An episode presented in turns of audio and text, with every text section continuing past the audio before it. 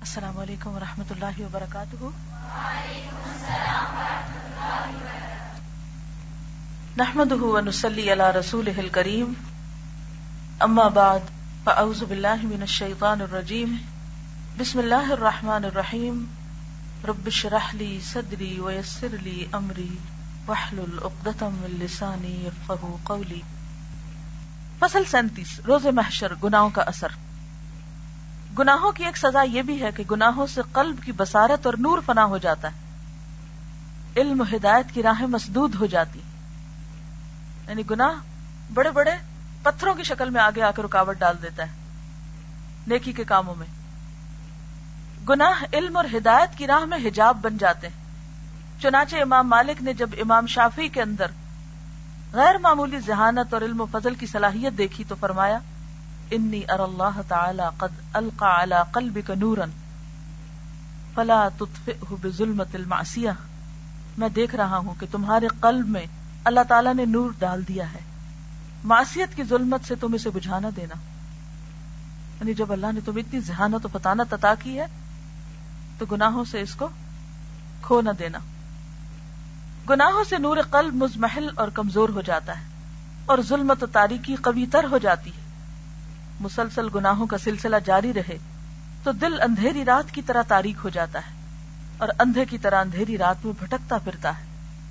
اللہ اللہ، کجا یہ تقوی و پرہیزگاری کی آفیت و سلامتی؟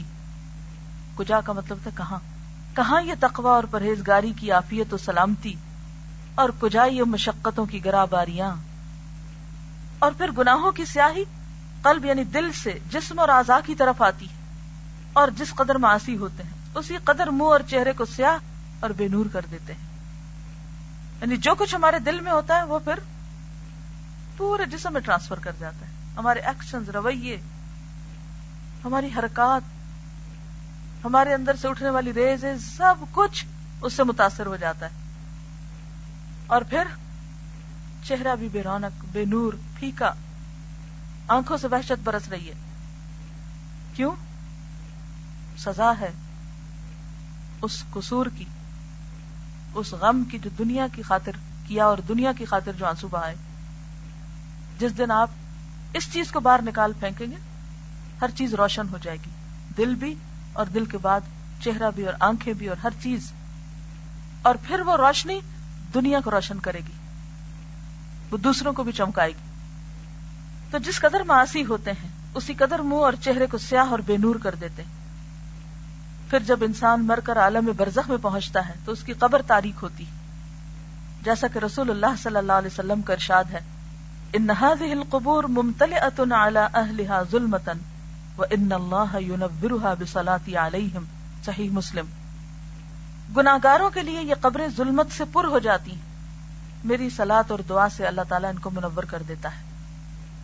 پھر جب قیامت اور حشر کا دن آئے گا تو یہ ظلمت پوری قوت سے گناگار کے منہ پہ چھا جائے گی۔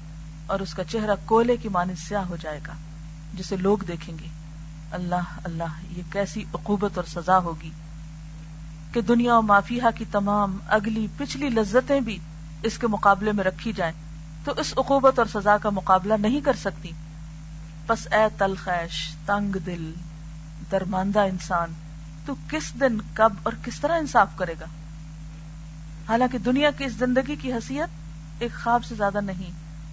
اور اس خواب کے پیچھے دوڑ رہے ہیں؟ خواب کی لذتوں کے پیچھے بھاگ رہے ہیں؟ خواب کے کیریکٹرز کو پانے کے لیے دوڑ رہے ہیں؟ ان چیزوں کو اپنا بنانا چاہتے ہیں جو ہماری ہے ہی نہیں؟ واللہ المستعان۔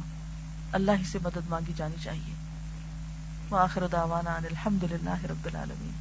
سبحانک اللہم و بحمدک، نشہد اللہ الہ الا انت، نستغفرک و نتوب الیک۔